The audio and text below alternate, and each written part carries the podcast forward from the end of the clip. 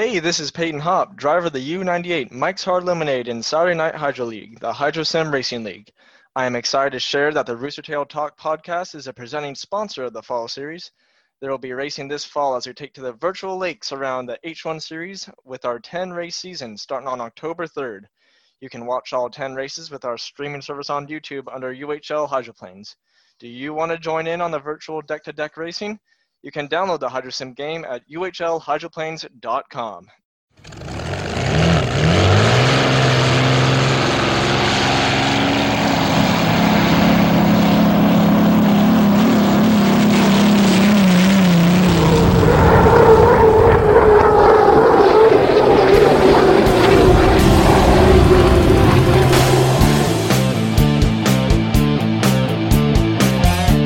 Roostertail Talk, a podcast dedicated to everything related to the sport we all love, hydroplane racing. I'm your host, David Newton, and it's time once again, so sit back, relax, and welcome to Roostertail Talk.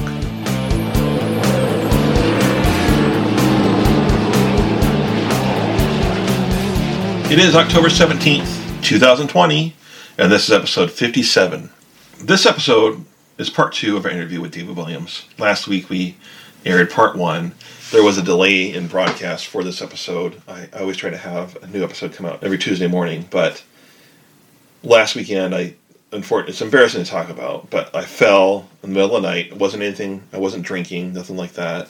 Just one of those stupid things where I was in a house I wasn't familiar with, and um, there was bags on the floor which shouldn't have been there, and it fell and tripped and ended up hurting my ribs. Uh, luckily, nothing's broken. I don't think it's starting to heal up. Um, it's just a really bad bruise, but it's really sidelined me the past week with things. One thing though about it, it's really made me um, really give praise to those who have gone through rib injuries and and done you know actually gone on and raced or athletes that have performed with rib injuries.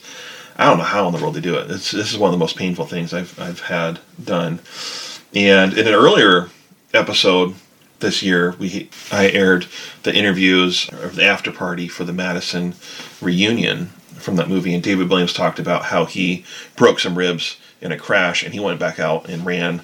I believe later later that day, if not the next day, um, in the in the Miss Madison, and I have no idea how the hell he did that. That's just that's remarkable to me that he was able to do that uh, without pain medication and because hurting your ribs that's that's some serious stuff. It, it hurts.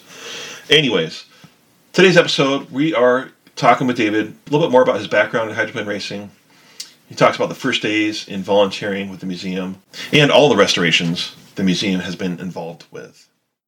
All right. Well, well. Speaking of hydroplanes, we need to get we need to talk about that a little bit more. I think there's a lot I want to ask you about and talk about, but I think just knowing a little bit more about your background before the early '90s when you started volunteering and became the executive. Um, I it all started let's see how many different names I can put in the same story.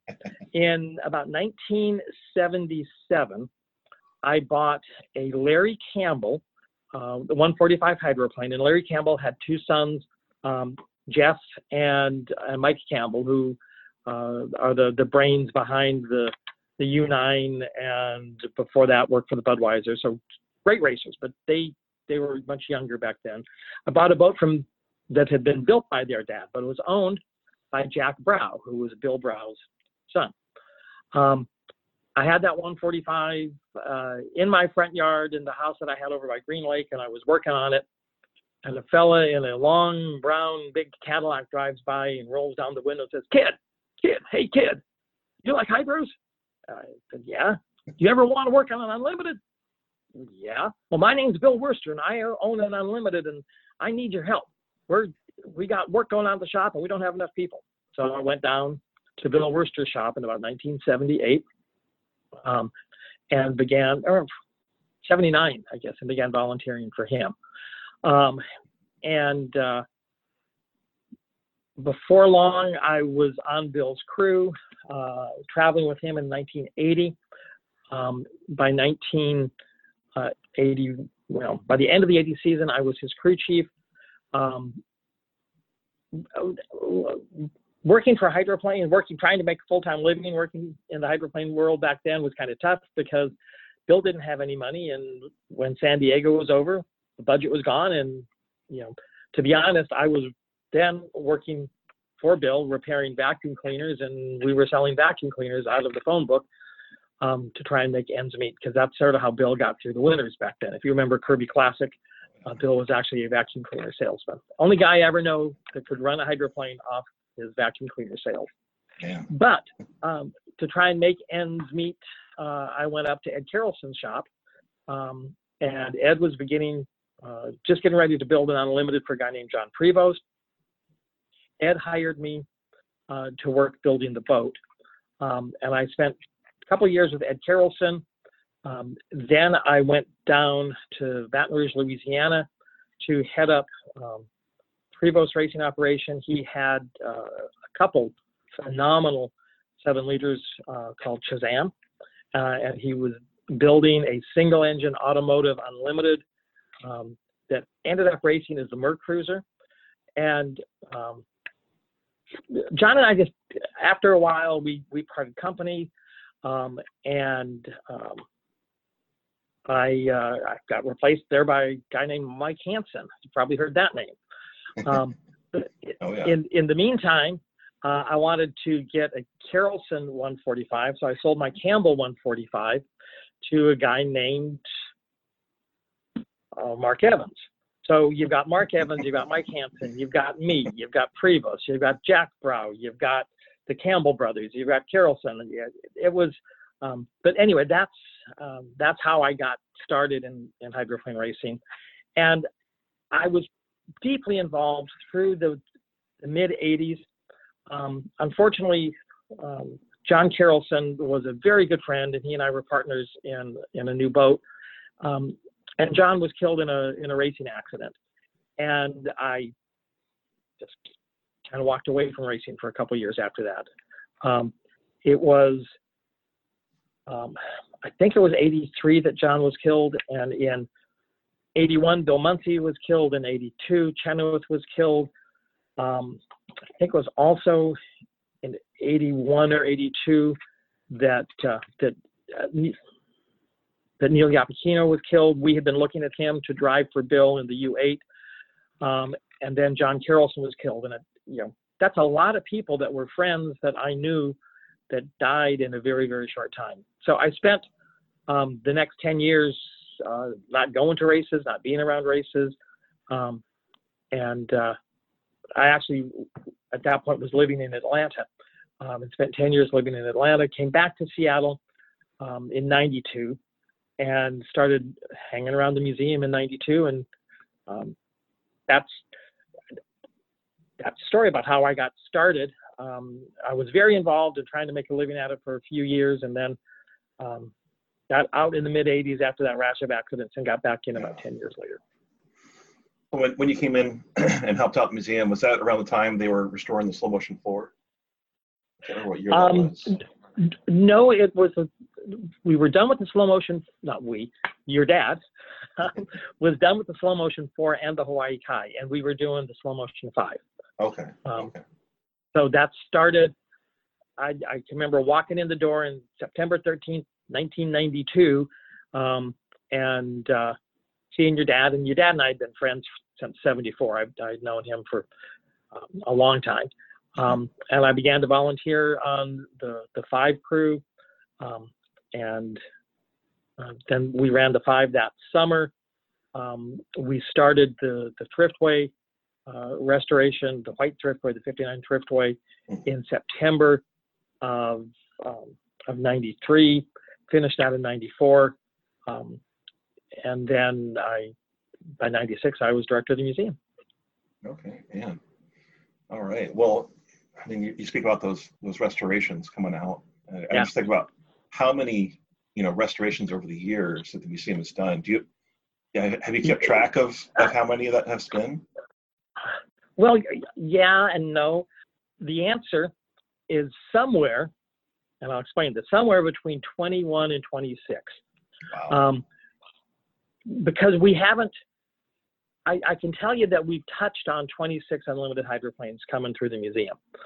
But can we take credit for the restoration of all 26? They're, they're both like the um, Ken Muscatel's Miss America 8. that was actually restored by uh, primarily Ike Keelgass and the Antique Raceboat Foundation before the organization became the Hydroplane Museum. Um, there are other boats um, like Ken Muscatel's Miss Detroit 3 that, uh, man, we had the engine at our shop for years, um, installed the engine in the boat, but we didn't really do the engine restoration. We didn't really do the boat restoration. Um, but it's a it's a boat that we had that we handled that um, that we were involved in. So actual, you know, from the ground up restorations, I can say 21. Um, as far as boats that we've handled that have been in our shop that that that we call part of our collection, it's 26. That's a that's a Don't make pretty me name impressive. them all. yeah, that's that's the true quiz right there, right? Well, it's Yeah. that's an impressive number to for the, the museum to have restored and been a part of. Um, that's- Well, it, that's- it's a it's lot. impressive for a bunch of amateur volunteers who started, um, and it's been fun to watch this evolution because we started, as, as I'm sure you know, um, a lot of RC racers. You know, it was Don Oh, yeah. Mock, it was um, it was your dad, it was um, you know, it was the RC guys, and then also um, some memorabilia collectors, and um, we somehow were able to put the boats together and keep them running and um, now I'll walk in the shop and I'll see Mike Hansen and Larry Hansen and um, John Watkins and David High and Danny High and Tim Ramsey. And it's like, you know, these guys are out there running turbines and can run turbines too. Um, so we have a very high level of professionalism now. Not to say anything against um, what we were doing back in 82 or or 92, 93, 94, but it's been really fun to watch it change from just just fans to some really highly skilled boat racers. Yeah. Well, I mean, my dad, my dad always said though. That, I mean, those are just some. They're bigger models, right? So it's you know it's all. Yeah. So it's RC modelers helped out, and I know they did a lot as well. Yeah. It takes a lot of people to to make it happen. It takes volunteers to make Mhm. this happen. Like, what does it take in in, in terms of restoration hours, man hours, and cost to make one of these fully restored? It is when when we started doing restorations, um, we tried to do one a year, and um, we tried to do it as inexpensively as possible. And we tried to restore boats to the way they would have looked when they were racing back in the 50s and 60s. Uh, we pretty quickly found out that that's not good enough um, because people are used to what, uh, let's say, the HomeStreet Bank looks like today, with everything uh, chromed and polished and anodized and beautiful paint job. And if you bump two boats together, well, you're going to paint the home street before it goes back to the next race. Um, you know, it wasn't like that. Uh, even the big boats, the name boats, the slow-mos, those thrift, thriftways, those were pretty ratty looking boats midway through the season. Um, and if they bumped each other, well, then you just had, you know, chipped paint and a big scar on the boat until maybe you repainted the next season.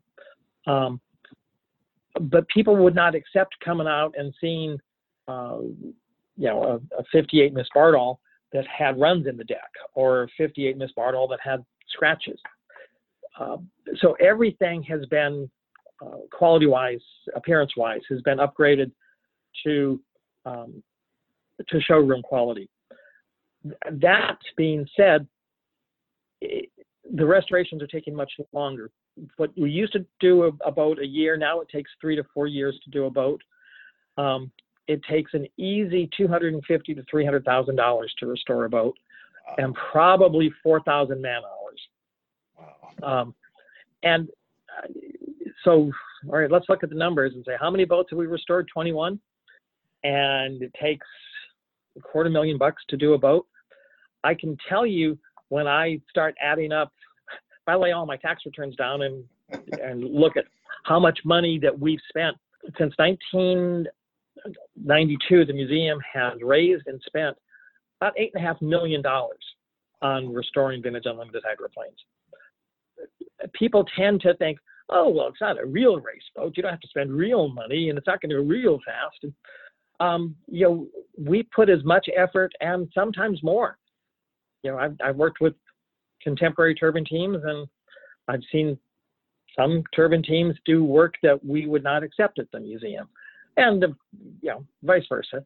But uh, it takes real money and real work to put these boats together, and and I get a little bit of a, I'll just say it's a kick. I, I kind of smile to myself when I see people on Facebook that start to give me advice saying, you know, you need to restore this boat and you need to restore that boat, and I think you know such and such a boat should be out there. It's like then if if you think that, then you come up with a quarter million dollars. Right. you know? right. well, I think that's something that you know the the common fan doesn't understand what it really takes to to get it done. It's not just throwing some paint on it and calling it yeah. good. There's so much that goes involved with it. So I just well, and I often tell people, you know, it's it's vintage racing and and we're we're we're not running at 10 tenths. We're running at you know seven tenths. But it's still at 150 miles an hour, physics doesn't know you're not really racing. Right. You know, inertia and and um, and your G forces don't know that you're not really racing. So we have to make the boats as actually I would say just about every boat we have is is stronger, safer, um, more sturdy, and probably more beautiful than they were um, when they were brand new.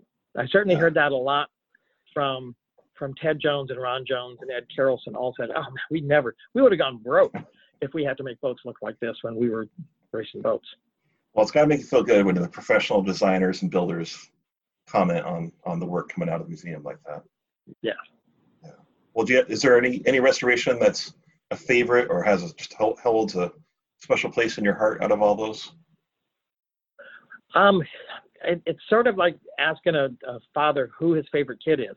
I love them all. they're all different. Um, they're excuse me.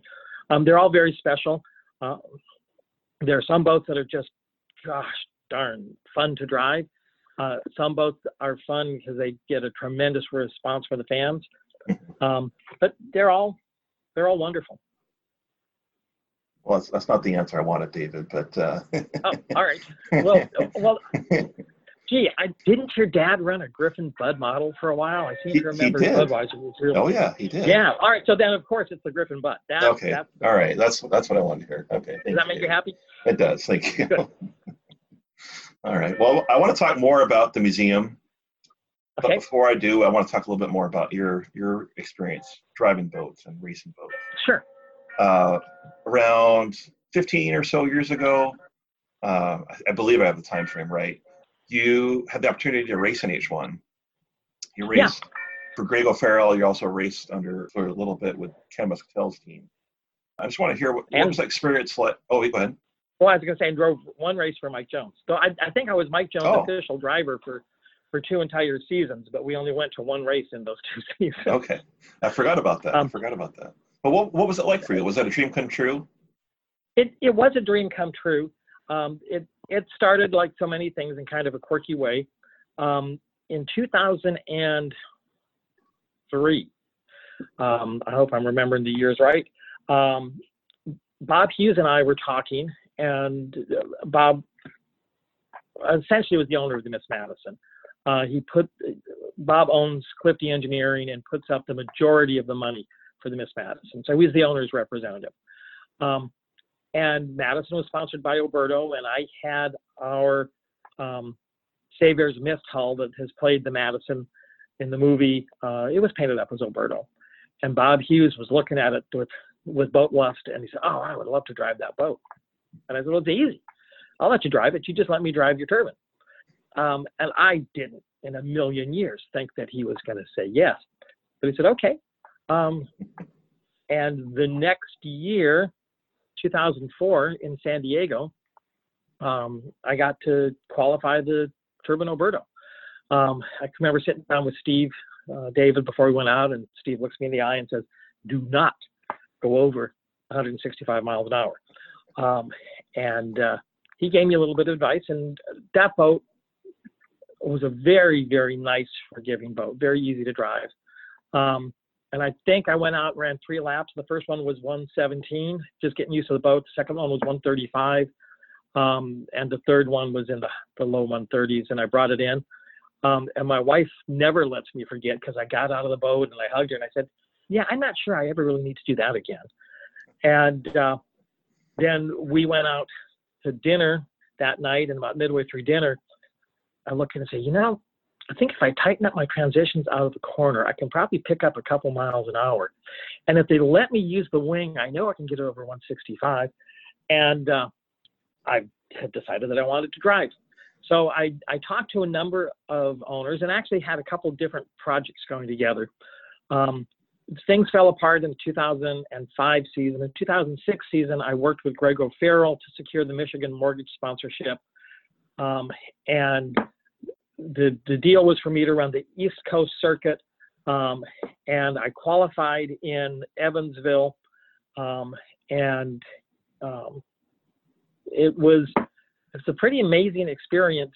Um, people that are fans kind of have a, a backwards notion because you see the open cockpit piston boats are loud and they're noisy and they're bouncing around and it looks like they're tough to drive.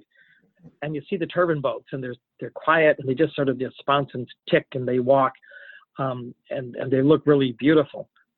Oh my God, there's nothing more violent than driving a turbine hydroplane. Um, and you just get the, the living heck beat out of you. I didn't realize how, how violent it was and how exhausting it was. You're strapped in, um, so every bump is transmitted right into your spine. When you're sitting up, you know, a, a piston boat has a, a, three or four inch padded seat, and you're sitting up, and your body is sort of loosey goosey, and it sort of rolls and bounces. Um, when you're strapped into a turbine, you are strapped literally to a sheet of one inch aluminum, uh, one inch honeycomb aluminum that's getting pounded by the water. You feel everything. But it was awfully cool. Um, and uh, I ran um, ran in uh, Evansville, and Ken drove in Madison, and I drove again in Detroit. And lo and behold, well, was, that was that was a neat weekend because I was there with the Griffon Bud, and the. Griffon Bud was just phenomenally well received in Detroit. And um, Ken and I, I think we got a first and a second. I drove one heat, he drove the other. But we ended the first day, you know, Saturday at the end of the Gold Cup, we were leading, which is real improbable. And uh, I, I prayed so hard for rain and wind that night because if they canceled Sunday event, we would have won. Um, well, our lead in the Gold Cup lasted about 10 seconds into the first lap of the first heat of the second day. Um, and we ended up getting fifth place overall. But just to to enjoy that experience of, of you know driving in the Gold Cup and and actually leading it for a short while. Yeah. Um, funny thing, the, the museum director's job is never done. We had a volunteer who will remain nameless, um, who was in um, deteriorating mental health. Um, he had brain cancer, um, and he was working on uh, one of the vintage boats. And we told him that really, we just couldn't. He couldn't travel with us unless his wife could come with him, and his wife couldn't come. Mm-hmm. So we thought we left him in Seattle. I'm, you know, we finished Saturday at the Gold Cup, and as I said, I'm leading, and I'm driving the rental car up Jefferson Avenue back to the hotel and my cell phone rings, and it's this particular volunteer's wife who says, Oh, I let him go to the race in Detroit, and he's just had a head on car accident on the freeway, and they're transporting him to the hospital. Can you find out what's going on? Oh my God. and and he was he was not hurt, but he had gone wrong way down an entrance um, and he did have a head-on accident, and nobody was hurt, but it was a pretty traumatic night. Um, so that's how I got to spend my one night as a as the Gold Cup leading driver was trying to sort out this poor volunteer who needed then a flight back to Seattle and medical attention, and so it wasn't what you think, where you know you sit in the restaurant and you you know yeah you... tell stories and it, it, it was it was a whole different experience for me. But anyway, that was you, that was my night in Detroit. It gave you it gave you a memory at least, right? it, it did. Um, and and then uh, in 2007 and eight, I, I put together the Go Fast Turn Left race team with Greg O'Farrell. I was team manager and driver, um, and the intention had always been for for someone else to to be the team's driver. I was sort of the the the older guy putting it together, and we were going to bring in you know Brian Perkins was the number one choice even at that time. Um, I wish I could have driven a little bit more because we were we were right on the cusp of doing some good stuff with that boat. Um, I don't know uh, the one the one really good heat I had in the Lake Ridge paving um, in 2008. We were we were in Tri Cities and we finally had the boat hooked up and was running fast. I was ahead of Greg Hopp and right behind David Bryant in um, in Kim Gregory's U10. And going into the last turn on the last lap, the rudder broke off, and the boat spun 360 at darn near. I mean, we were buck 80, buck 90. I mean, there was we were hauling the mail. Um, and that was sort of the last hurrah for that boat uh, and for me in that boat. We put on a, a backup rudder for Seafair, and the thing pulled and wanted to lay over on its nose and was just a handful to drive. That was also a bad weekend for a, a number of things. That's the weekend that your your dad had his heart attack. He was working. Yeah. Um, we had two boats. We had the 48 and the 50, and he was working on the 50 for Brian Perkins. Um, and uh, well, yeah, we all know how that ended. Yeah, then he passed away. Uh, Not not too long after that. Yeah, that was uh, yeah, that was that was a hard time. Yeah, I don't. It was, it was hard for all of us. Yeah, yeah. Um, and then I came back the the following year um, in 2009, and I drove for Mike Jones, and we had um, Mike told me uh, as as you know we were putting the program together. He said, "I want to sell the boat. Um, I'm going to turn you way down on fuel. You're not going to have any fuel at all. Uh, you'll be able to qualify, but you're not going to be able to race. I just want the boat out there so people see that it's you know it's a good boat and it's available. Um, and that was a that was a complicated weekend. That was the same weekend that uh, we had Mira Slovak up, uh, and I gave Mira Slovak a ride in the Wahoo. Um, and uh, there was a lot going on that weekend. I wish that I had known at the time that that was sort of my last um, my last turbine run. Um, and, and I would still I would still love to drive a, uh, a turbine again, um, but that's just not isn't in the cards right now. Yeah. Well, maybe uh, you never know. Maybe one day the, the, museum will get a turbine restored, and you can you can drive. Oh, we're drive working that on again, it. right? I have an engine and I have a couple gearboxes. We just There need we the go. right hull. There we go. you got some time in, in H1, and uh, you got to enjoy that and experience that. But you're more known for driving, you know, the vintage boats and Yeah.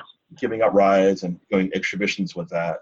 And you've it seems like every time you know the museum's out there, you're you're driving one of the boats. I know you talked about driving the Budweiser Rienli, but you know, and reading the book on Mira, he always logged his hours on on his air, airplanes. And, Yeah. and that's a common you know air air pilot thing to do. But Sure. Have you have you kept track of all your laps that you've done? Do you have a log of your laps that you've done I- over the years? I I do not. Um, I have. I, I can tell you that I've driven 24 different unlimited hulls. Wow. Um, Chip Hanauer in his career has driven 24 unlimiteds. The only guy to drive more is Fred Alter, and I think Fred has 26 different hulls.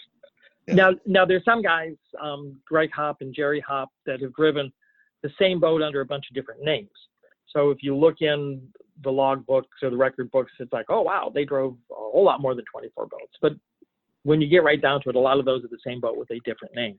right. But uh, so I can tell you, I, everything from um, you know the the 1918 Miss Detroit to the to the U9. Uh, I mean, when I drove the U9, as I said, we were way down on fuel, but that's the same boat that um, you know that uh, Andrew Tate drives now. So I've driven a lot of different boats. I'm I'm one of I think two people, maybe three. I think Ken Muscatel, Jerry Hopp, and I have all driven um, Allison, Merlin, Turbin, and Griffon. Oh wow. I I believe, I mean, I know that I've been driving vintage Unlimiteds for 27 years, and a quick sort of thumbnail calculation puts me at not quite 10,000 laps. Um, so Wow. It's, it's, it's a few. it's a few. I, I wish Yeah. that I had kept track in the early years because that would have been fun. Um, yeah. but, yeah.